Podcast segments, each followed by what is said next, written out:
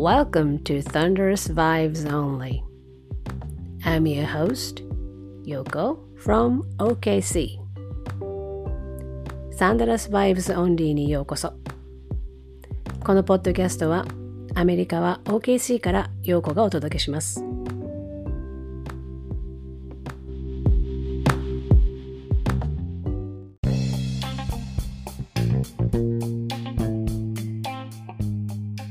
皆さんお久しぶりです。いかがお過ごしでしょうか？えっ、と、OKC は今日3月15日火曜日ですね。やっとですね、あの、冷夏になるような気温ではなくなってきて、まあ、本格的な春がやってきたかなという気配を感じています。えっと、ちょうど昨日ですよね、あの、ジャパンゲームズが行われるということが発表されましたけれども、えー、それもマッチアップが八村塁のいるウィザーズと、まあね、かなりファンの多いカリーもいる、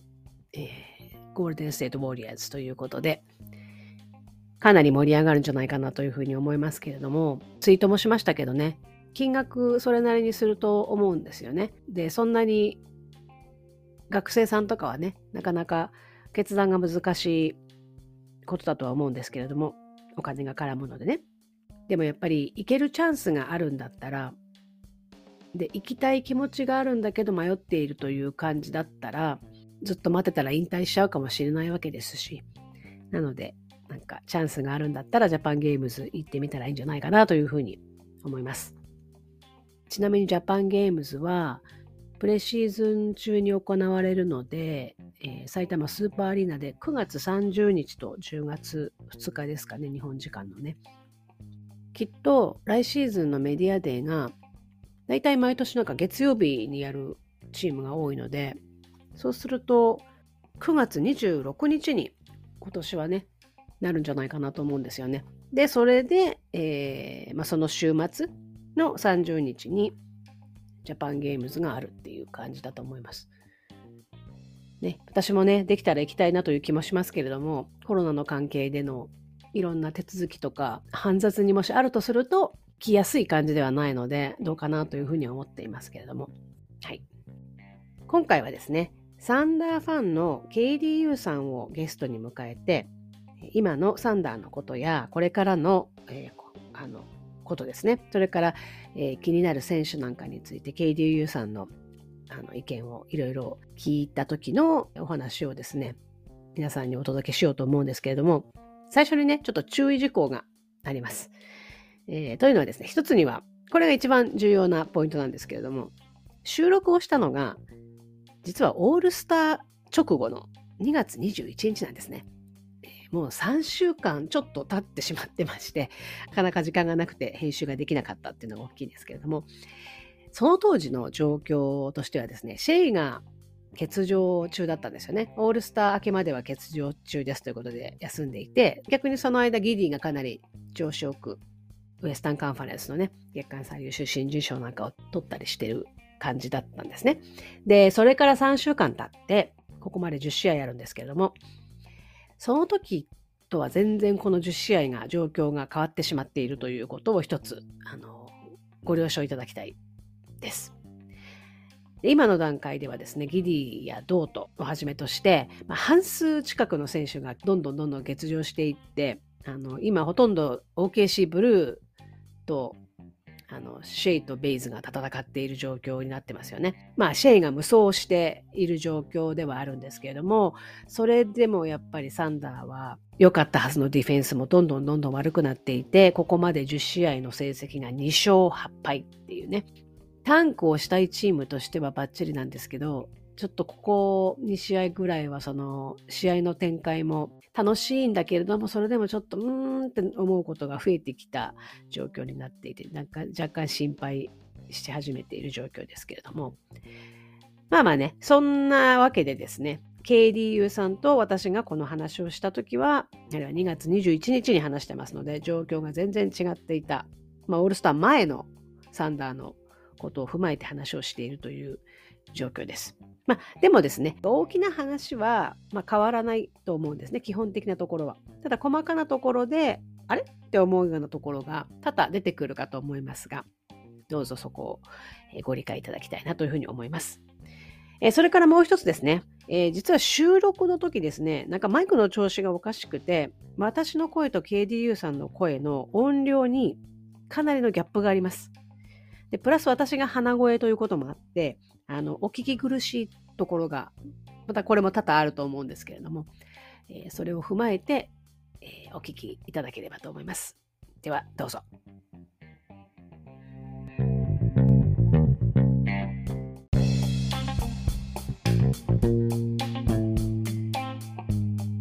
えっ、と、今回は初めて、えー、サンダーファンの方にゲストに来ていただきました。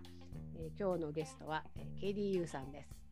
こんにちは、KDU です。こんにちは。ありがとうございます。ありがとうございます。呼んでいただいて。いえいえいえ来ていただいてありがとうございます。KDU さんのね、簡単に紹介をしておこうと思いますが、えっ、ー、と、ツイッターをやってる方は、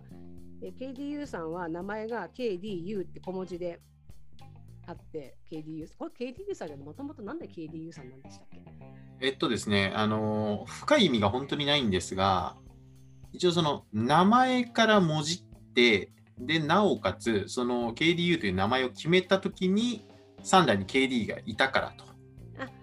という、はい、そんなにうまくもじれてないんですけど、当時 KD さんをしたときに確かに、あ、KD ファンだから KDU なんだろうなと思ってたんですけど。はい、あそれそれで合ってます。それでから9割方合ってます。はい、合ってますね。はい。はい、でちなみに KDU さんの,、えー、のツイッターの、えー、アカウントは、アットマーク NBA サンダーダンスですね。NBA、THU、NDR、DANCE でもし気になる方、まあもうフォローしてる方も多いと思うんですけどね、KDU さんね。あの、はい、サンダーファンの方はぜひね、KDU さんフォローしてください。はい。ということで、はい、あの、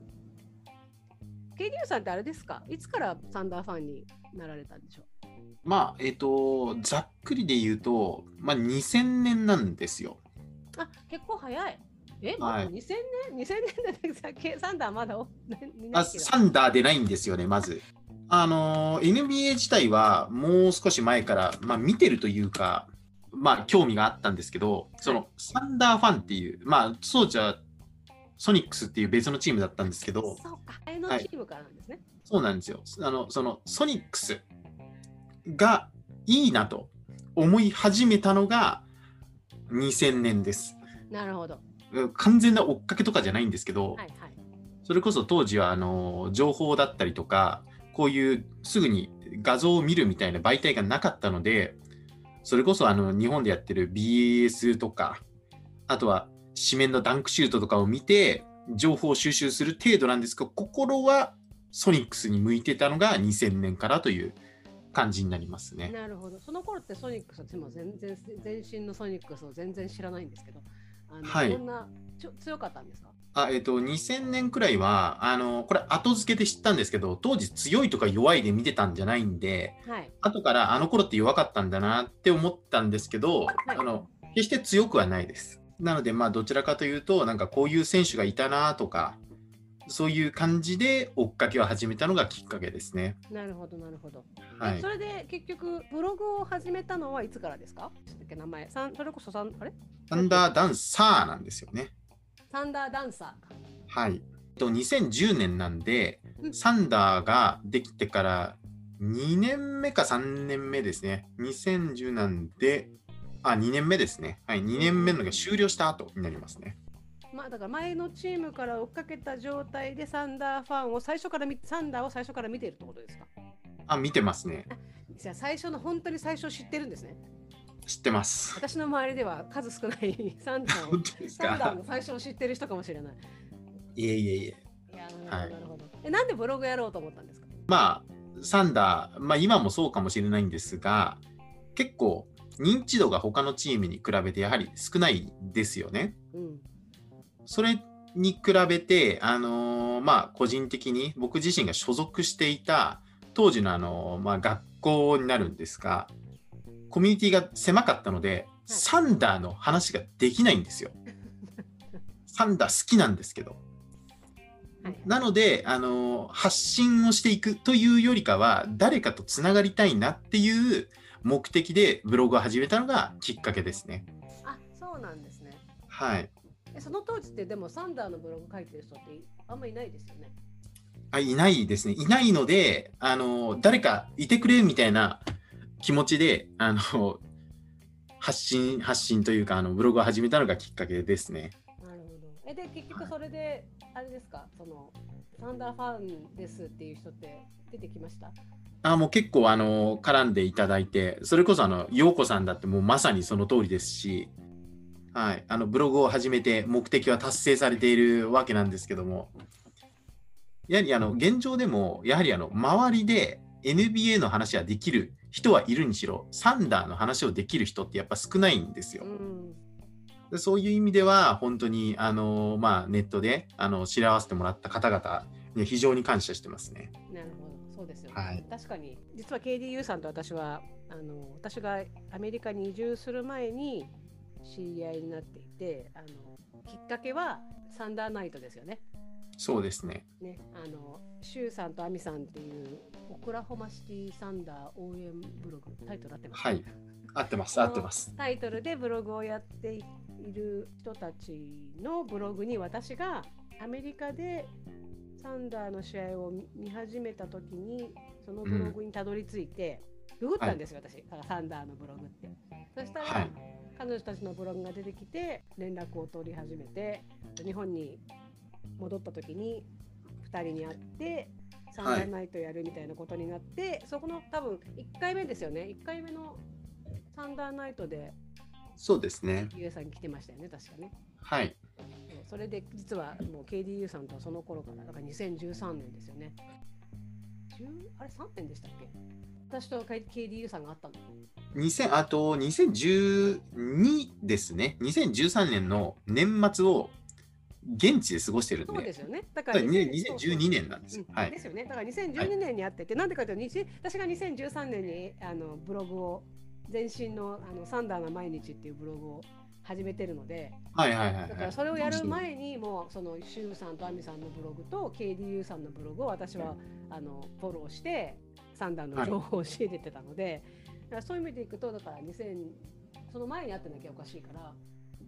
そんな長いですね、はい、もうね。いや長くなりましたね、本当に。はい、そうそう、KDU さんは、その2013年の年末に、えー、オクラホマシティに現地観戦にもう一つ、いつでしたっけ、最近、2000、それこそコロナ直前ですね。2020年の、えー、2月ですね。あ、えっ、ー、と、オクラホマには2回目なんですけど、はい、アメリカには3回行ってますね。これはまあ、あの別なんですけど、完全に。はい、オクラホマ2回目で2020年の2月にコロナの直前に、はい、コロナの直前っていうかコロナで試合が止まった本当にその1か月前とかそれぐらいに言ってるんですよ。はい、その前の月に実は KDU さんは今ちょうど言ってた、えーと、シュウさんとアミさんと KDU さんでオクラホマシティに来てるっていうね。あの、2回も現地に来てるなかなか珍しい方ですね。はい。楽しかったですね。はい、はい。ということでですね KDU さんはいろいろブログでも契約関係とかねあのサラリー関係とか結構なんかちゃんとしたことをって言ったんだけど私が 私があまり得意としないようなところも結構深くちゃんとしてないですよ。はい、いやい。やでもほら情報流すだけでもねあの大事じゃないですか。私もなんか変な情報流したくないなと思うからどうしてもかしこまるんだけどでもそれを書き始めるとあの、はい。深掘りすればするほそれほど分からなくなっていくっていう。ああまあそうそうですよね。難しいですじゃないですかだから私はあまりそっちを得意としないんですけど、はい、でも KDU さんのブログはねそういうことも結構いろいろ書かれていてですね。で、はい、もうかなりねかなりシーズン入ってきてるんででトレードのデッドラインも終わったし、はい、あのちょっと落ち着いたということで。はい。無事に通り過ぎたということでねお話をしたいなと思ってお呼びしたわけですがはい。ね早速今のね、はい、サンダーの話はちょっとしたいと思うんですけどあのなんかあります？なんかあります？すごい雑な投げ方。あまああのないろいろとあの考えてきたことはあるんですけど。ぜひぜひお願いします。私雑すごいすごい雑に投げちゃったけど今のサンダーについて KD さんがどう思っているか、えっとあのざっくりと、はい、あの今のサンダーと将来のサンダー、まあ、近い未来のサンダーの2種類について考えてきたんですけども、はい、あのー、まあ、直近のサンダーは、はい、あのー、やはり、あのー、見ていて楽しいなみたいなのがあるんですけど、はい、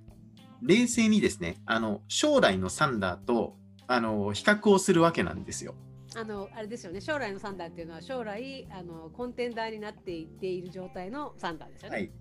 23年後くらいを想定しているんですけど、はい、要はその23年後になっているであろうサンダーと、はい、今のサンダーって相当かけ離れてるじゃないですか。はい、で今そのサンダーは見ていて楽しいです。その負けるにしてもやっぱりその若手がすごい頑張ってますし、それこそもっと比較に出すと昨シーズンですよね。なんか無理に負けに行ってたのと比べると、全力でやって負けるっていうシーンが非常に増えてるので、で、その中でもそのなんか接戦をものにするとか、勝ちにつながるっていうのは非常に見ていて楽しいんですけども、はい、一方でその2、3年後のサンダーのことを考えると、はい、指名権を持っている兼ね合い、やっぱりその冷静に考えると負けた方がいいわけなんですよ。はい、でそこの葛藤があるせいでその素直に喜べないっていうのが現状のサンダーに感情的な部分でありますね。もう本当によくわかります。はい。あの勝ったのを喜べないっていう喜べないっていうか喜んでるんだけど喜びたいんですよ、はい、純粋に勝ったことを喜びたいのに後ろの方にもたげるこのでもどうすんのそれでっていう。そうなんですよ。はい。それこそね、あの、ちょっと深掘りした話になると、はい、今年のクリッパーズの一巡目指名権を持ってるわけですよ、サンダー。クリッパーズの直接対決で、勝ってしまったらどうしますかとか、そういうことを考えてしまうんですよ。ね。いやもうもちろんすごいですよ、勝つことは。あんなメンバー、あんなメンバーって言うと失礼ですけど、あのメンバーで、やはりあの実績もあるクリッパーズに勝つっていうのはすごいんですが、一方で、そのたかが一生で将来がかなり左右してしまうわけですからあの純粋にもろ手を挙げて喜ぶことができないっていうのが今の3代に対する大まかな感情ですね。はい、もうね、はい、もうまさにです。一つには、まあ、去年とまた違うし、はい、その勝ってた時のサンダーを知ってるとなおさら違うと思うんだけどそうですね。勝たなきゃいけないチームじゃないから。そうなんですよ。だから負けても落ち込みが少ないし、はい、あそうですそうです。変な話負けた時によっしゃってちょっと思うところもあるわけじゃないですか。はいで勝てば勝ったで嬉しいしっていう意味では、はい、ものすごく精神的には気楽に見れるから。そうですね、うん、楽しめるんだけれども、はい、ででもこれがゴールじゃないよねっていうことを冷静に思うとやっぱりそうもろ手を挙げて喜べないっていうね。ジレンマね。そうです。まあ、なので、えっ、ー、と、まあ、今のサンダーを応援するのであれば、変なことは気にしちゃだめですね。変なこととは、はい、要はあの未来のこととかを考えたら、その心から喜べないので、うん、もう、何ですか、応援するのであれば、勝ったらよっしゃ、負けたらええんみたいな、それくらいの感覚で見た方が、まあ、ある意味、なんか気楽に見れるのかなくらいの感じのことは思ってます。でもその通りですね。本当そうだ、はい、そう中途半端に未来のサンダーのこととかあのいろいろ組織的なことを考え始めちゃうと本当にね楽しみきれなくなっちゃうんでね。はい。なんで僕なんかそういうのを思ってしまう性格なので。うんうん。はい、あのその辺がなんかジレンマに駆られてなんなんていうんですかねどっちつかずのような感染の仕方をしてるんですけども。でも多いと思いますよそういう人が。意外と。そうですよね、うん、なんか切り替えないと見れないっていうか。はい、でもこのメンバーじゃないだろうなとかこのこのままじゃダメだよなとかやっぱ思うとどうしてもそういうふうになりますよね。はい、そうですね。はい。ちょっと質問変えます。二三年なんで2、3年後のサンダーを考えるんですか？えっ、ー、と、まず指名権がありますよね。うん、うん、それで、あの、まあ、一つの例としては、あの、サンダーって過去にその成功体験として、KD、ラス、ハーデンって、その指名を重ねて、えっ、ー、と、4年後ですね、KD をドラフトした4シーズン目に、えっ、ー、と、まあ一応タイトルコンテンダーみたいな地位を確立してるんですよ。うん、なので、あの、現状は、えっ、ー、と、かなり弱いんですけども、一応その来シーズンからこう指名権が立て続けに続いて、で、なおかつその今のコアな若手たちがま成長してくると思うんですよ。なので、それを見据えた場合、まあ、大体2、3年後くらいには、そこそこ強くなっているんじゃないかなという逆算で話しています。なるほどね、そうですよね。現地でもそうだし、私もよく自分がどっかに、どっかで言われると言ってるのは、まあ、今年のドラフト、一応狙狙ってますよね、上位をね。今年と来年が豊作って言われてるから今年のドラフト来年のドラフト2022年のドラフトと2023年のドラフトの上位は一応狙っていくと思うので、はい、私が思うのはもうまあもう1シーズンは弱いサンダーだろうなと思っていて、うん、まあ弱いって言っても多分その今年の今年のドラフトで誰を取ったかによっては、はい、誰を取ってその人たちがどうなるかによっては途中でシーズンの途中で何かこう動きを持つのかもしれないけどそうですね、でも私の中ではやっぱりもう一もう来年来シーズンまではまあ多分我慢だろうなと思っていて半年ね。はい、で2023年のドラフトが終わったところで残すピースと、はい、トレードとかで集めてくるピースをこうやっていって形を作るのかなっていうふうに思ってるんですよね。うんまああのー、まあ少しちょっとその何ですか、まあ、議題が変わるようなかもしれないんですけど、うん、あのー、まあもう一つ今のサンダーを見てあのファンが思わざるを得ないことっていうのが、うん、将来的に誰を残すのか。それそれそれ聞きたあるじゃないですか。うん、はい、なのでまあ正直あのー、今のコアってまあ大体決まってるじゃないですか。うん。でそのコアを中心に周りがある程度変わっても純粋にそのコアが若いので成長分だけでなんかある程度のところまでいけるとは思ってるんですよ。だからまああのドラフトとか期待せずに今のまま続けててもだんだん勝ち星は伸ばしていくんだなとは思ってるんですけどただその場合って絶対に今周りにいる role player って変わってますよね。契約の関係だったりとかあとはまあプレスティがねいろいろとやりかねないのでなのでまあそこはわかるんですけどもファン目線じゃ誰を残して誰を出すのかっていうのは結構これはあの議論の余地があるんじゃないかなと思ってます。ですね。ちなみに、はい、KDU さんだったら誰を残します？えっと、まあ、じゃあもう確定でいきますね。確定確定で残ると、はい、確定で落ちると、はい、あのグレーでいきましょう。はい。えっ、ー、と、ちょっと今のロスター見ながら話しますね。私もロスター探してない、ロスター出してないと私も出さなきゃと思ったんだけど。はい。あまず、えっ、ー、と、確定がシェイとギリー。うーん、シェイとギリーですね。確定は。オンリー。はい。あのー、じゃあ、皆さんの疑問で、どうとどうなのみたいなうん、多分つその3番手に来ると多分ドートだと思うんですけど、はい、ドートは安いんですよ契約金が。安いね。安いせいでいろいろ話題になってますけど、うん、安いとそのトレードの駒にされやすいんですね。あの、なんていう、これあの、サンダーに限らず NBA の全体の流れとして、はい、あの、トレードに出されやすいっていう傾向があるんで、うん、なので、あの、それこそ、なんか他のチームの、なんか優秀な若手を出してもいいよみたいな時に、その、こちら側の目玉の商品として出されかねないっていうのを、少しだけ懸念して確定には入れてないです。なるほど。あれ、ドートって、契約？えっとですね、あの、フープスハイプかな、うん、っていうサイトを見てるんですけど、はい。あの、ドートは、今シーズンは full salary なんですけど、来シーズンが team option になってるんですよ。まあでも team option でも絶対あの残るんですけど、あの100%残るんですけど、で、ここで例えばその、もう少しいい契約金、例えばその年10 million くらいの契約をもらえれば、それはもう確定で残ると思うんですけど、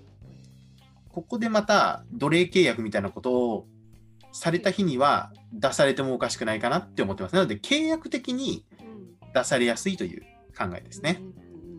えっ、ー、と、ドートって、はい。来年チームオプションで、これって延長契約とかってできるタイミングっていつになるんですか？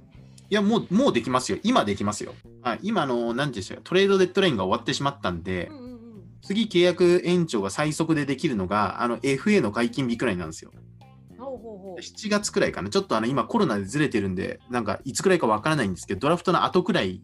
から、また再度交渉ができるようになるんですけども、なので来シーズンが最終年になるので、来シーズンが始まっても契約延長がされてないとかいう状況だと、少しちょっとあの雲行き怪しいかなみたいな感じになってきます。ちょうどだから前回のポッドキャストで、春日さんのはい春日さんに来てもらった時にはい。話題になったんだけど、やっぱり彼もその、まあ、シェイとギディ、まあギディもどうなる、まあ、その時はまだそこまでギディがあのトリプルダブル連発してなかったんで、はい。だけれども、なんかそのぐらいだよねって、どうとも、まあ、あのトレードに出されることになってもおかしくないよねっていう駒としてね話題にもやっぱなってて、で、なんかドートに思い入れがある人がやっぱり多いでしょ、サンダーファンは。あそうですよ。あの、なので僕もこう言ってますけど、思い入れはもうめちゃくちゃありますよ。そうもちろんもちろん。だからおお難しいのは、思い入れがある選手が多いから、はい。だからみんなに出ていって、ほ例えばそれこそケンリッチも含めね、そうですね。スカラさんはい含めね、どう考えても彼らが、じゃあ、コンテンダーチームになった時に残ってるのかって言われたら、はい。微妙ではあるわけじゃん。微妙ですね。ファンの思い入れがある選手って言ったらもうだからサンダーファンサンダーファンとしてサンダーにいる人たちはみんないてほしいみたいな気持ちになりやすいから、そはい。れはあるにせよでもすごくそれをまあ除いて冷静に考えた時って同等の立ち位置っていうのがすごくね確立されきっていないっていうところがすごいやっぱりうん、そうですね。確定は2人と。2人と。じゃあ、はい先に先にグレーを置いて先に下から行きました下から行きました。そうですね。あの、なので逆に今から言う確定落ちをはい出てこなかった人はグレーだと思ってください。はい。はい。まあ、どうとは言ってしまいましたけど。はい。はい。まず、あの、フェイバーズ。うんはい。まあ、これはあの皆さん納得してもらえると思うんですけどね。あとは、えっ、と、まあ、なんていうんですかね、あの判断が難しいんで、一応ここに入れますけど、はいリンディ・ウォーターズ3世。ああね、はいこれからだけどね、まだ今わかんないよね。はい。で、ビットクレイチかな。ちょっと年齢と、あとプレイ時間がもらえてないっていう部分。そうね、これからもしかしたらちょっと出てくる可能性はあるけど、シーズン後半に向けて。でも、はいまあ、でも、まあ違うでしょうねっていう感じはしますね。はい。で、あとは、えー次最後なんですけど、アレクセイ・ポクセフスキポクちゃん、ー、ポクちゃん。ポクちゃん、ここ来た。はい。僕は、あのーまあ、前々からですね、言ってたね言って。たんですけど、すいませんね、あの、感情論は抜きにしてはい、ずっと話してたんですけど、うん、まあ、無理じゃないかなと、あのこの意見は変わってないですね。なるほど。はい KDU さんは、ポクはどうなのとあずっと疑問視を。僕、あの、はい、反ポク派なんで、反ポク、反ポク派まで行っちゃったな。すごいねはい。いや、あの、最近なんか活躍してるの知ってますけど、うん、いや、あの、今までがあるんで、なんていうんですかね、今から例えば20点の試合を、なんか10試合とか連続してやったら、おっていう、それで、あの、ようやくグレーゾーンに戻って、あの、なんていうんですか、グレーに戻ってくるくらいの感覚でしか、あの、すいませんね、応援してないものでして、なるほど。はい了解です。という感じですね。じゃあ結構グレーの人はそれなりに。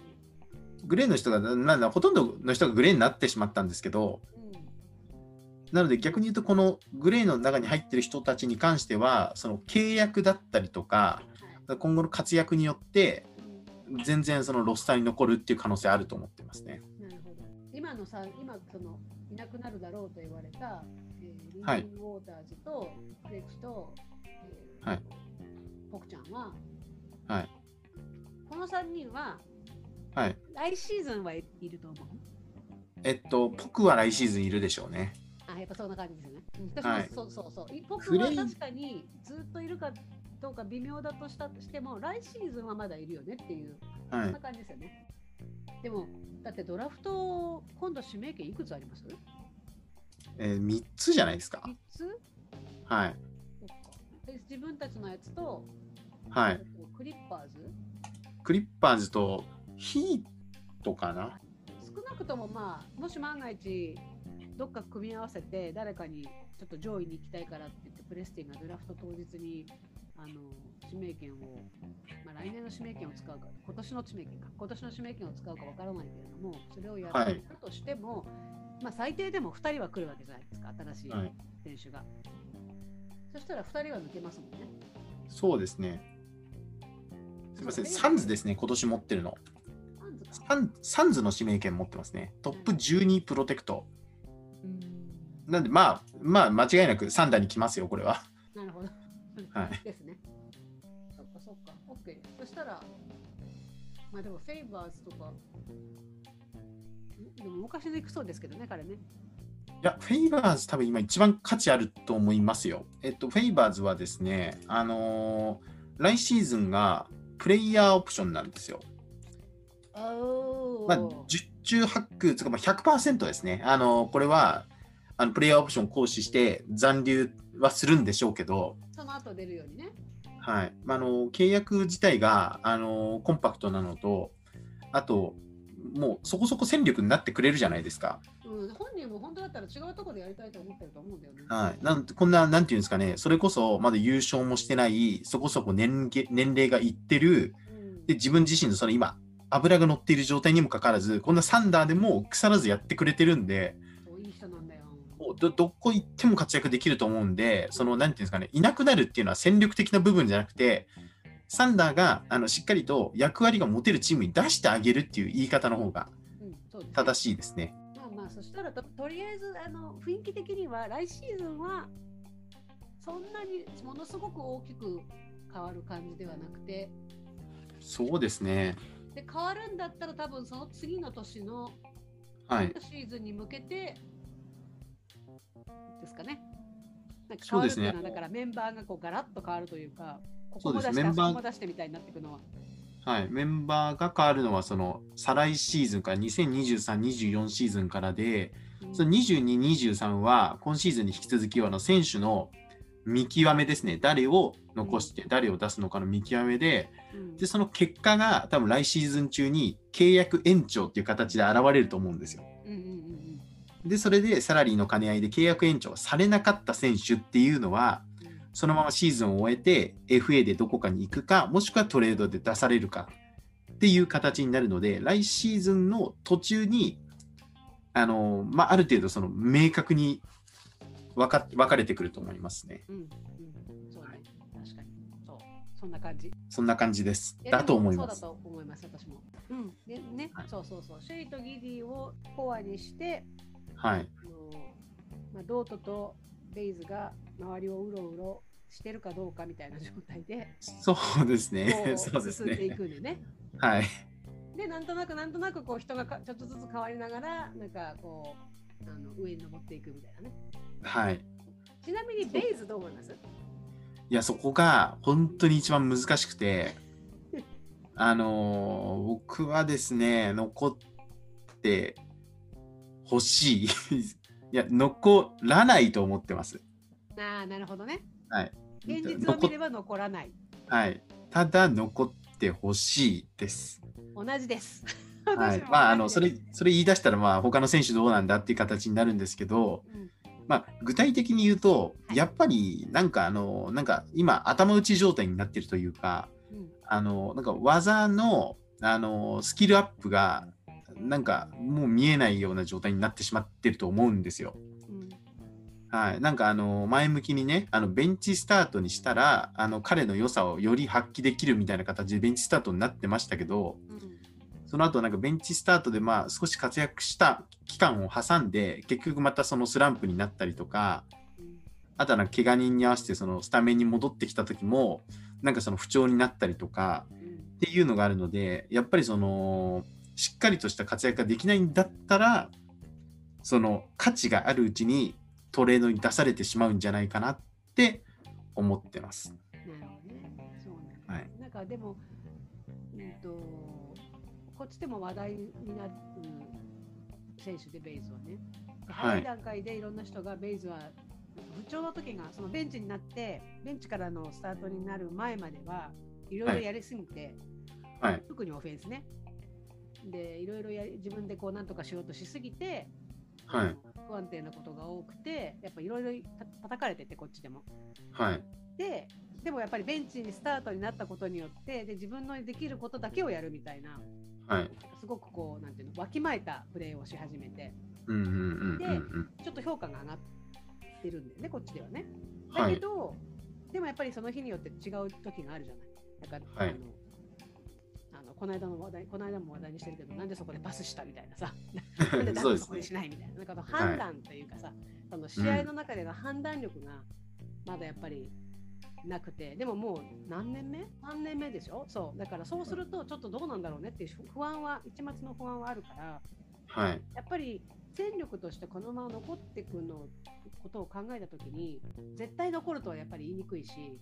そうですね。でである程度活躍したら下でこの選手を使いたいと思ってくれるチームが他に出てくればそれはそれでなんかあのラッキーって感じで出されそうな気もするし。そうですね。ただ少なくともヘッドコーチはむっちゃ信頼してるんだよね。そうなんですね。ベイズを。そう。メディアが結構こう突っ込んでね。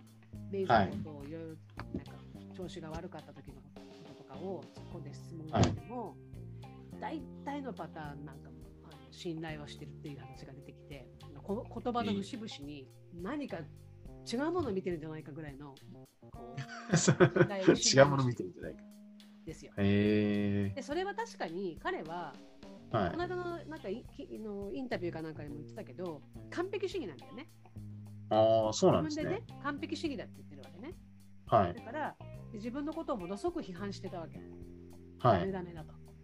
うん、だから自分である程度意識してそのオフェンスの面に関しては特に、うん、改善しようとはしてると思うし、はい、えー、やりすぎないようにはなってきているし、はい、何よりも多分ねでもそのオフェンスよりも多分もっと言うとディフェンスを信用しているんだと思うんだよね。うん。まあ、ディフェンス、そうですね、ディフェンスはいいとは思いますね、かなり。そう。まあね、もちろんまだあらはあるにしても、あの、はい、スリーをブロックする頻度むっちゃ高いじゃない？はい。あれは大きいし、あとはあのディフェンスがいいのにファウルがファウルをしない？へえー、あ、そうなんですね。そう。だからファウルの数が少ないのよ。むっちゃ少ないの。えー、だからファウルトラブルに彼はならないんだよね。でも別にかかといって、じゃあ、はい、あの体を張ってないかってそんなことないと思うの。そうですね。それはわかります。でしょ？だから、あのそうなのよ。ファウルをしないのにディフェンスがいいっていうところに関して、はい、誰かこうあの分析をして記事にしてくれないかなってああ、よく話題には非常に興味深いんで。えー、なんかし調べてみますよ。お願いしますよ、本当。はい、なんかできそうですね、それ。何の何かと比べてたんだよね。ブロックとファウルの数かな。要はあの、何でしたっけ、得点ターンオーバー比とか、アシストターンオーバー比とかあるじゃないですか。うんうん、要はその、1アシストする間にターンオーバーを、あ、1ターンオーバーする間に何回アシストをするのかみたいなのがあるじゃないですか。でそそういうのを出したら、一番わかりやすいですよね。出てくると思う。とにかくファウルが、ファウルをしないのよ。今見た、今見たんですけど、今シーズンは、ファールが1回に対してブロック1.1回してますね。1.0。なんか誰かがね、それこそヘッドコーチに質問してて、マークさんにね、チーズはあのファウルの数がブロックよりも少ないけど、みたいな。そしたら、そんなこと知らなかったって言ってね。まあ、調べないからね、いちいち多分知らないんだろうけど、そのそこはね、それはすごいと思う。はい。だからそういうところ、そういうなんだろう、オフェンスは不安定でまだまだでも、まあ、ディフェンスの方で今、はい、あの穴があるところをやっぱり高めてくれてるのが彼の存在が大きいと思うから。そうですね。彼がね、もうちょっとここでもこ彼、本当にそのディフェンス以外にもこれがないとダメなんだよねっていうところが残でき出てくるようになれば、はい、そのグレーゾーンの上の方にいるかもしれないけど、うん、まあでも同じようなポジションの人を今度取ってくると思うから、ドラフトで。そうですね。あのー、パワーフォワードとか、そのちょっと大きい、大きくて、なんていうの、打てる人を多分取り取りに行こうとしてると思うから。そうですね。まあ、あの、それ、その選手取ってきたら、ね、いよいよベイズリーがちょっとっていう感じになってしまいかねないので。ねただね、すごい私はね、個人的に彼が彼を彼を応援しているので。はい、いや応援はもう本当にずっと、ね、なんかこう叩かれれば叩かれるほど理解してやれよってすごいこう、はい、あの見守ってしまうっていうね。そうですよね。なんかドートとかさ、なんかドートはさ、もうもしグレードとしてもさ、もうみんなが、はい、みんなが認めてるじゃん。はい。ドートはあれですよ、限りなく確定に近いところのグレーですよ。そうだし、はい、例えばどっか他のチームでも欲しがられるだろうなと思うし、はい、あっちこっちでも話題になるし、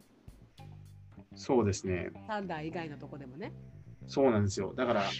うん、ちょっとドートとベイズリーだと、ちょっと差がどうしても出てきてしまってますよね。で、その差を、その差のところを、なんかこう、はい、ファンとしては応援したくなるんだよね。お前も頑張れよ。いや、わかります。わかります。わ、かるでしょ？なんか、私たちがこう、サンダーファンが見守ってあげなくちゃみたいな。はい。私たちが彼を見捨てたら誰が誰がこう彼のことをこう応援してあげられるんだみたいなちょっとなんかそういやそうですよ本当に。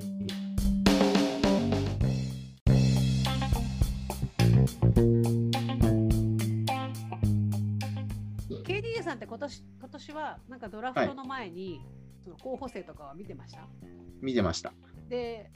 でなんか話題にもしてたしてたか。あの誰を取ってくるだろうねみたいな予測もしてたわけじゃないですか。はい、はい。ギリ取った時どう思いました？ああのギリは正直あのリサーチ不足で入ってなかった。あのはいあのまあ、知ってたんですけど、うん、あのそんな上位に来るのかみたいな選手だったんですよ。なるほど。はいあのー、まず大前提あの、ケイド・カニングハムしか見てなかったっていうのがあるんですけど、ケイド・カニングハムがやっぱり良かったっていう、その未練がですね、どうしても邪魔して、うん、あの、まあ、どうしても比較してしまってるんですよ。自分の中で。うーん、みたいな。まあ、ケイド・カニングの方が良かったなっていうのがあったんですけど、ただ、ここ最近の活躍で、素晴らしい選手だなということで、ケイド・カニンガムでいいんじゃないかなっていうのをようやく思ってきて、まあ、素直にすごい選手だな、応援できる選手だなって思えるようになって。ドラフトの候補生を調べて勉強するってすごく、まあ、それはそれであのいいと思うんだけど私も今年はやろうかなとちょっと思ってはいるんだけど、はい、ドラフト前に。でもそれをやると、はい、この人がいいっていうのがやっぱりでできちゃうじゃない。ですかできちゃいますね。ねこの人が欲しいみたいなのができるから、はい、それを取らなかった時にショックと KD さん言ったみたいにこう未練が残るっていうかさそれがなんかあってちょっと私もドラフト高校生今年はと思いながらもちょっと一長一短だなと思って。でも今回のオールスタースキルズチャレンジにしても、はい、ライジングスターズにしてもあれかライジングスターズの方に関してはある意味ギディらしいというか全然打たず。いやギディらしくないと思いますけどね。本当？はい。いやなんかシュートめっちゃ入ってたじゃないですか。あ違う違うあのライジングスターズの方。ああはいはいはいはい。ライジングスターズの方はもうギディっぽくて、主張せずとりあえず2本しか打たず。はい、あとはパスとかリバウンドばっかしてるみたいなさ。そうですね。あれは、なんだ、正確ですかね。そう、多分主張しないだろうなっていう感じがするから、はい、様子伺ってただろうし、別にあそこで俺の力を見せつけなくちゃみたいなさ、のは特にないだろうし、別にね、はい、激しいダンクができるわけでもないから、パフォーマンスをするタイプでもないと思うから、あれはまあそうだなと思ったけど、あのスキルズチャレンジ、はい、の時のギリ、シュートすごかったよね。はい。だあれは、あれは幻ですね、さすがに。幻なんだ。あれ、はい、あれ見た人はなんかどういうことって多分思ったと思う。はい。こんなにシュートが入る選手なんだって思われた方は、あれはあの幻です。あれは嘘ですってことまあ、もう一回やれって言ったら多分できないんじゃないですか。あれはでも私もびっくりしたの。なんかさ、そもそもスキルズチャレンジの、それこそモーブリと出たスキルズチャレンジじゃなくて、あれか？ライジングスターズの間に入ってたやつかな？なんか2人ずつペア組んで。ルーキーみたいなやつですか？そうそうそう、ルーキー、ルーキーと、うんとね、翌日、サタデーの方じゃなくて、あの金曜日のライジングスターズの決勝戦の前に、モーブリーと、えっと、ギリーが組んで、ただシュートするだけのやつあったはい。あの近く2人二人で2人で決めまくってたやつですよね。そうそう、あれ見た時も、どうしたと思ったの？はい。思ったし、翌日のスキルズチャレンジの時も、あれ、シュートでも入ってたと思いますけどね、あの普段のギリを知ってるんで。あれでもファやっぱパスがすごかったよね。あのあのパス、パス、まあそうですね、パス、すごい入ってましたね。ね、あの6点のところのやつね。はい、で私は思ったのは、でもあれ、あの丸は、動くゴールですか？動くゴールの、あのーはい、空いてる空間？はい。もうちょっとし閉めようよと思って。もうちょっとちっちゃくしようよと思って。大きいですよね。あれ開きすぎでしょ？はい。あんなに開いてたらさ、だって誰でも入るじゃんと思ったんだよ。誰でも入りますよ、あれ。そう、あれを、あれをちっちゃくするからこそのギディじゃない？はい。なんかギディとかそういうパスにすごいこだわりのある人のスキルが生きるんであって、そうですね。なんか不公平じゃないと思ったんだよね、あれ。まあ、あの、あれって今年からじゃないですか。あれやり始めたの。あれは多分その不公平というよりか、NBA が最初だから、やってみようあんなになってしまったんです。だって横に動いてる時選手同士がぶつかってたじゃないですかそ。うそうそう、あれだって、あのね、知ってる？あれね、事前にね、出場した選手たちが後から言ってたのは、あのはい事前の説明があんまりなかったらしい。あのえー？ルール説明みたいなやつが、そもそも、はい多分明確にされてないらしい。はい。きっとやる側にとっては、ルールを分かった上でそのそれこそさっき言ったみたいにぶつからないようにいやぶつからないように動いたりしなきゃいけないでしょ？連携を取ってはい。多分それ自体をやってる時間がなかったんじゃないかなまあ、だそうですね。まあ、なので、あれは、なんかリングがち、あの、ゴールが小さい以前に、ルールがまだ、しっかりできてないんで、まあ来、来シーズン次第じゃないですかね。ね、はいあれでもちょっとギディは毎シーズンスキルズチャレンジ出てみてほしいよね。そうですね。もっと小さくても多分、あの、しっかり決めてきてると思いますよ。うん、はい。ねパスパスはやっぱりすごいよね彼のね。そうですね。あの、視野が本当に広いです。ほんとすごい。あの、はいなんだ特にあのインバウンドね。インバウンドパスのあのケンリッチとのそうですね。ケンリッチの反応も素晴らしいのですが、そこ見えてもパスできる選手が何人いるんだっていうような、結構針の穴を通すようなパスとかもするんで、そうそうそう。本当そうだって目目配せしてじゃあお互いに合図したとして、はい。でもその人が動くところにそのタイミング合わせて投げるっていうことが、はい。やっぱちょっと先に動いた先にパスをしなきゃいけないわけじゃん。そうですね。それができるのは本当すごいなと思って。はい。先を読む力ですかね。ね、はい。将来がめちゃめちゃ楽しみで、はい。ね、本当にシェイとうまくこうね、フロアでやれるようになるといいなと思ってる。そうですね。いい感じになれると思いますけど、あの2人、あの2名は。はい。でちょっと残りのね、ちょっと簡単にね、ちょっと全部一人一人やるわけではないんだけど、簡単にトレマンと、えー JRE とアーロン・ウィギンズ、残りの3人。トレイマンはもう、それこそそのステップバックとか、あとそのちょっとその体勢の崩れたようなシュートっていうのももともとできたんですよ。ただ、その、これ僕の、なんていうんですかね、予想なんですけど、うんちょうどそのシェイが怪我したくらいから、頭角を表表し始めてるんで、あの、なんか遠慮してたんじゃないかなって思ったんですね。性格的にね。はい。それこそ、その、なんていうんですかね、あの、遠慮がちだったりとか、最初の方シュートが入らないせいで、その G リーグに送られたりとか、うん。あとその NBA でもまとまったプレータイムがもらえなかったので、うん。なので、あのいまいち自分の本領を発揮できてなかったと思うんですけど、うん。まあ、今回、その、まあ、シェイの怪我が良い方に、あの触れて、そのトレイマンがいい感じに活躍しているので、非常にあの評価している選手にはなってますね。うんうん。彼が G リーグのブルーに化されてた一つの理由に、多分彼はディフェンスがっていう話があったんだよね、多分ね。ああ、ディフェンスの問題ですね。だから、できてないと彼はすぐ下げられるみたいな。うんだ。から、うんと最初の頃かわかんないけど、とにかく序盤で彼が出てたまに出てきて、おーって盛り上がった時も、結構他の人に比べて、あの得点それなりに取ってるのに、例えばはいレイズと比べた時に、あのタイムが少ないとか、まあ、10分とかしか出ないって下げられちゃうとかはいっていうのが、あの時々あって。でそれの一つの理由がやっぱりディフェンスがちょっとあ甘いというか、まあ、なんか明らかに手を抜いてるのが分かるようなディフェンスをしてるってことですかね。なんかね、サボっちゃうところまでって、私もそこまで気になった気になったことはないんだけど、多分コーチから見ると、ちゃんとできてないねっていう多分判断なんだと思うんだよね。やることやれよみたいなうーん、あ、そうなんですね。のがあって、でそれがでもあったことによって、多分今があるんだよね。あそうなんですね。じゃあ今はそのディフェンスとかもまあ最低限であるものもしっかりと評価されてるってことですかね。だっ。てほら、この何試何試合かそれこそ試合が多分や休み始めて試合プレータイムいっぱいもらい始めた時になんか結構なディフェンスしてたでしょ。なんかブロックしたりとか、はい、してましたしてました。飛び込んだりとかなんかすごいあんなに体が細いのに誰か忘れたけど、はい、でかい人にこう立ち向かうとか。エンビードとかか？なので僕は、その、なんていうんですかね、あの、トレイマンに対してあんまりそのディフェンスがざるだとか、うん、苦手だみたいな見方はしてなかったんですよ。あ、なるほどね。はい。まあ、前評判を知らなかっただけなんでしょうけど、だから、まあ、純粋にその活躍を始めたときに、うん、なんでもっと早くからあのプレータイムを与えなかったんかなっていうのをなるほどね思いましたね。それそれは多分ね、もういろんな事情があって今があるんですよ、はい、彼は。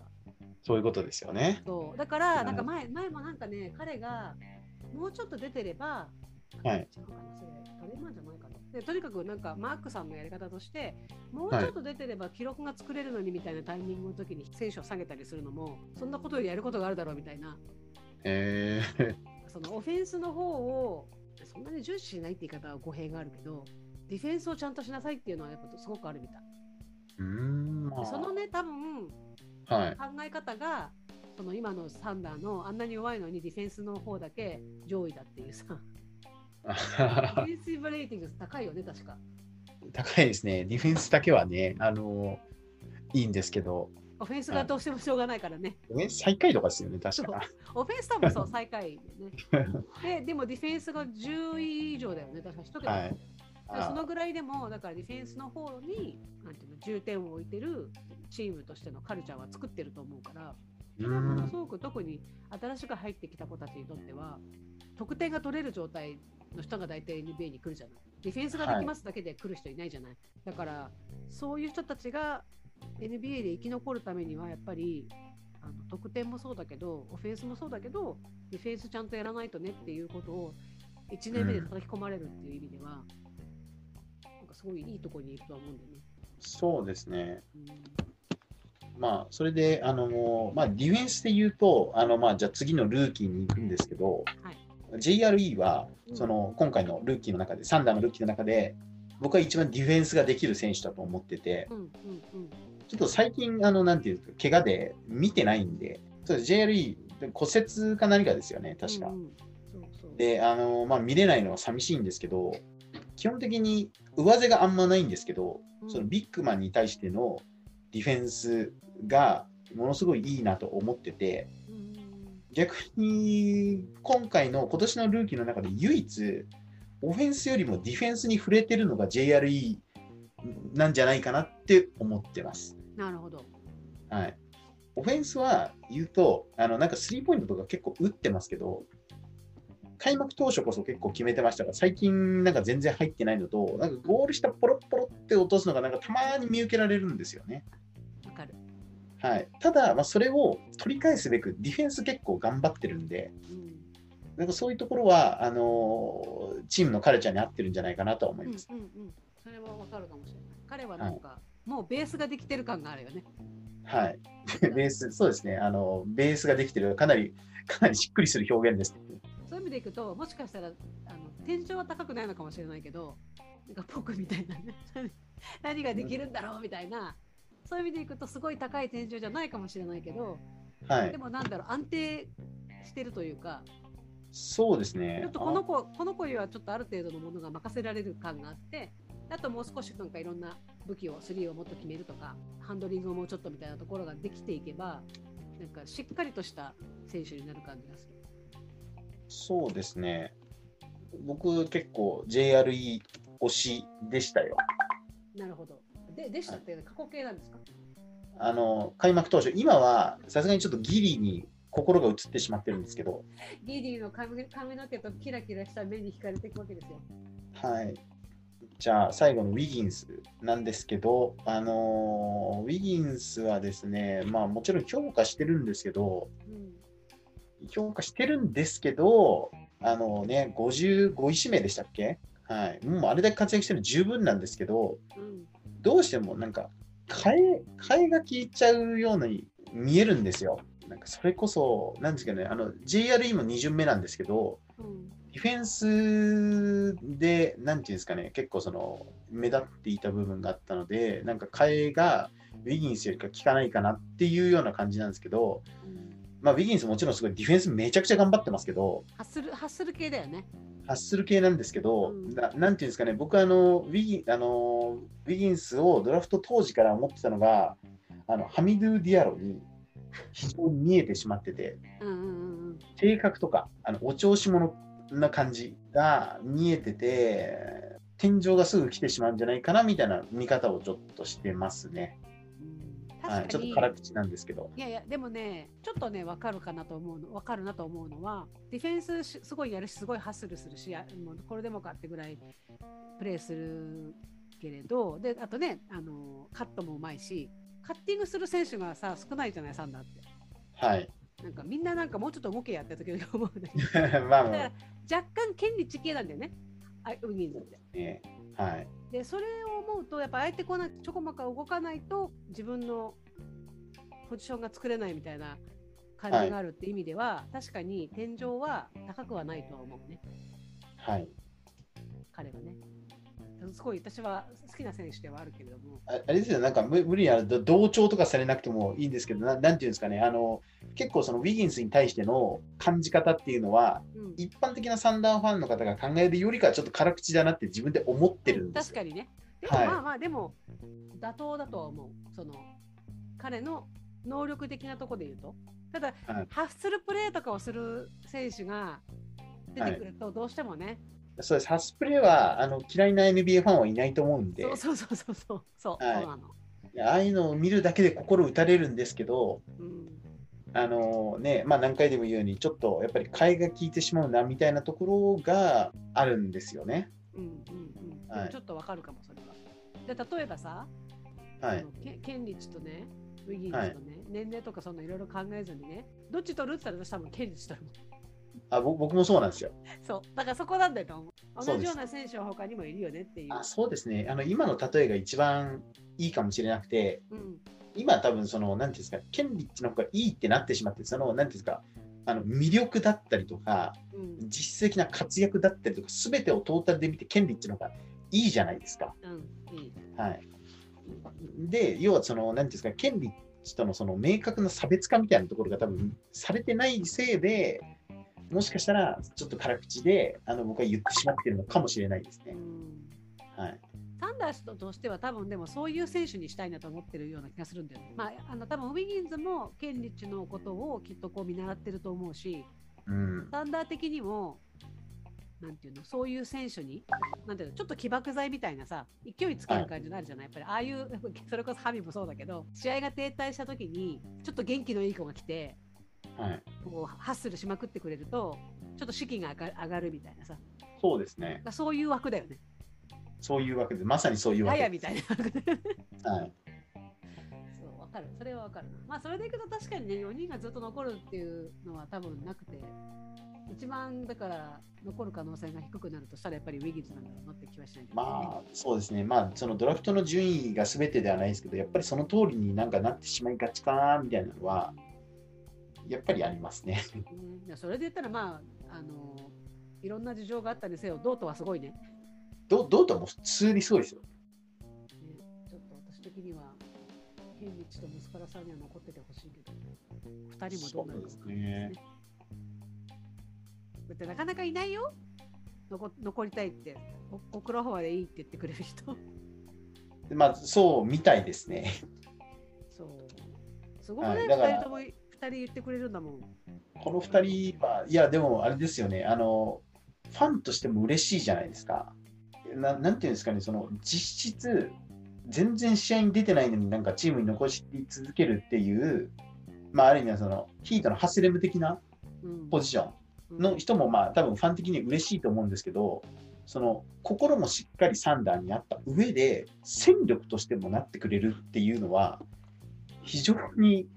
ありがたいですし、手放せないんですよね。そう。さらにね、オクラホマに住んでる人間からするとね、ここでいいって言ってくれるってね、まあ、チームもちろんね、弱い、今の弱い、ね、サンダーっていうさ、はい、チームでもいいって言ってくれてるのもすごい大きいし、プレイタイムがそんなもらえない時があっても、はい、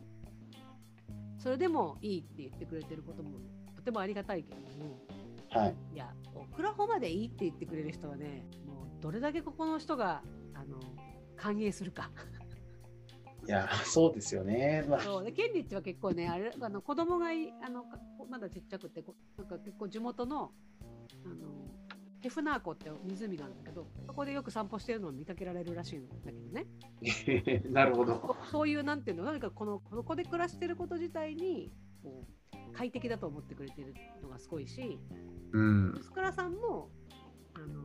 もともとミネソタのちっちゃいところの出身だから。だって LA にもいたわけじゃん彼は。いましたね。でアトランタにもいたわけじゃん。そういうところに住みつつも結局僕はちっちゃいところがいいみたいなさ。僕は静かな田舎の方がみたいなタイプだから。でここにねオクラホマで彼女を作ったらしいのね。あそうなんですね。そうそう。だから彼女もここにいる人でで多分サンクスギビングとかはその彼女のお家に行ったりとかしてたらしいからああ、そうなんですね。そうそう、だからもう、なんだ、そういう意味でも、オクラホマ、それも含めて多分オクラホマが、オクラホマでいいなんだと思うんだけどね。そういうのも聞くと、場所的にも都会でもない、何にもないここのオクラホマっていうところでいいって言ってくれてる選手であり、このチームとしても、コンテンダーでもなく、時々休休ませられるようなチームでもありながら、そうそうですね。今はね、でも本当に足首ややばいらしいけど、息子さんは。はい、でもなんか、そういうチームでありながら若手を育てることに、うん、ある意味ちょっとなんていうの？そういう役割になっていってることをそういう役割にこうシフトしていってること自体を楽しんでるわけじゃない彼らは。そうですね。ケンリッチに至ってはまだ20代の後半ぐらいなのにそのポジションを楽しんでるわけじゃない。なんかそれを見てると何て言うんだろうななんかスーパースターにならない選手とかさスター選手にはならない選手いわゆるロールプレーヤー息子らさんとケンリッチみたいなロールプレーヤーの選手にとっては自分がどういうふうに NBA の選手としての人生を歩むかってすごい大事でどこで自分がこうロッカールームのリーダーみたいなさ若手のことをリードする先輩みたいな立場になっていくかとかなんかそれってすごい大事だと思うんだよね。そうですね、うん、そこにフィットしたのかなっていうのがすごいあって。うんまあ、サンダーとしては本当に手放してはいけない人材だとは思いますけどね。ね。安くて多分残ってくれるしね、2人ともきっと。多分残ってくれるし、ね、残ってくれると思うよ。はい、本当はね、このまま残しておいていただきたいっていう2人ではあるんだけどね。そうですね。まあ、はい、だから、その、なんていうんですかね、誰からその切っていくか、まあ、残酷な話ですけど、うん、ってなった場合にも、結構その最後の方まで残る2人だと思うんですよ。ね。はい。その戦力だけを見ても、それくらいなんで、そうそうだよ、まあまあ、だってど、ブスカラさんもケンリッチも、他のチームに行ったら使える選手だよね。いや、普通普通に、あの、そうですよ。ね。全然戦力になるし、言ってしまえばこんな場所でくすぶってるのが本来であれば本人たちに悪いなって思っちゃうんですけど。そう。そう。で、ケンリッチはでも相当ペリカンズの時に比べると相当良くなったらしいね。はい。僕もペリカンズの時知らなかったんですけど。私も知らなかった。で、あの、現に数字が劇的に変化してるんで。そう。でね、何が起きたんだっていうぐらい。そうそうそう。なんかアダムスのトレードの時にだって数字合わせのためにサイアンドトレードかなんかで来てるのね、彼。そうですね。なんか数合わせだったんですけどね。ねでしょ？だからこのここでね、すごい役割を与えられて、のびのびプレイしてるのもそうだし、で息子らさんだってさ、別にスリーポイントのシュート力落ちてるわけでもなんでもないし、インサイドがね、ホーフォードがいたときに、時々出てきたじゃない、あの後から、控えで。そうすると、ポストプレーとかされちゃうと、弱いなってこう押されてなんか引き下がっちゃって、まあ、倒れちゃうみたいなさなんかあのディフェンス的にちょっと辛いなって思ってたけど確か今シーズンの息子さんのインサイドプレーって、特にディフェンスはすごい頑張ってると思ってて。そうですね。まああの本当に息子さんぐらいしか、まあ、フェイバーズがいるのか。まあ、なんかあんまりそのインサイドをしっかりとやれるそのビッグマン、しっかりとしたビッグマンがいないんで、役割与えられてるんですけど、その普段外しかやってないのに、いきなり中をやらされて、できるのがやっぱりすごいですね。そうそう。だからなんか私が思うのは、やっぱりホーフォードがいる段階からトライはしたけど、多分ね、なかなかそんなすぐにできできないじゃない、やっぱり。そうです、ね、それできっといろいろそこから吸収してで今度は逆にもう俺しかいないっていう状況にさ、うん、った時にすごい頑張ってトライしたと思うんだよねなんかそういうのを見ててもね思い入れがねそうなんですよ思い入れが、思い入れ、そうなんです。思い入れだけで残せないのは分かってるんですけど、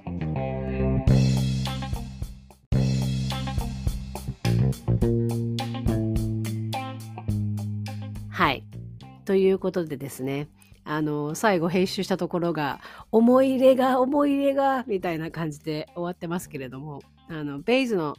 話をしたところでも、やっぱり思い入れの話になり、えー、次の新人君たちの話をしつつも、最後私が、あの、ケンリチと息子らさんの話に持っていって、で、KDU さんと揃って最後、あ、やっぱり思い入れが、みたいな感じで終わるところがね、なんとなく今のサンダーファンの気持ちを表してるんじゃないかなというふうに思うんですけど、で、ベイズの話なんですけど、あの、このところすごいオフェンスよく頑張ってるじゃないですか。で、やりすぎるところを彼の言う使っている言葉では simplify って言い方をしてますけど、とにかく自分のオフェンスをあのシンプルにしようとしてると。だから、必要以上にやりすぎない。あれあれもこれもっていうふうにやらないようにしているっていうふうに言ってますけど、だからダンクもね、この2試合でダンク10回やってるらしいんですよね。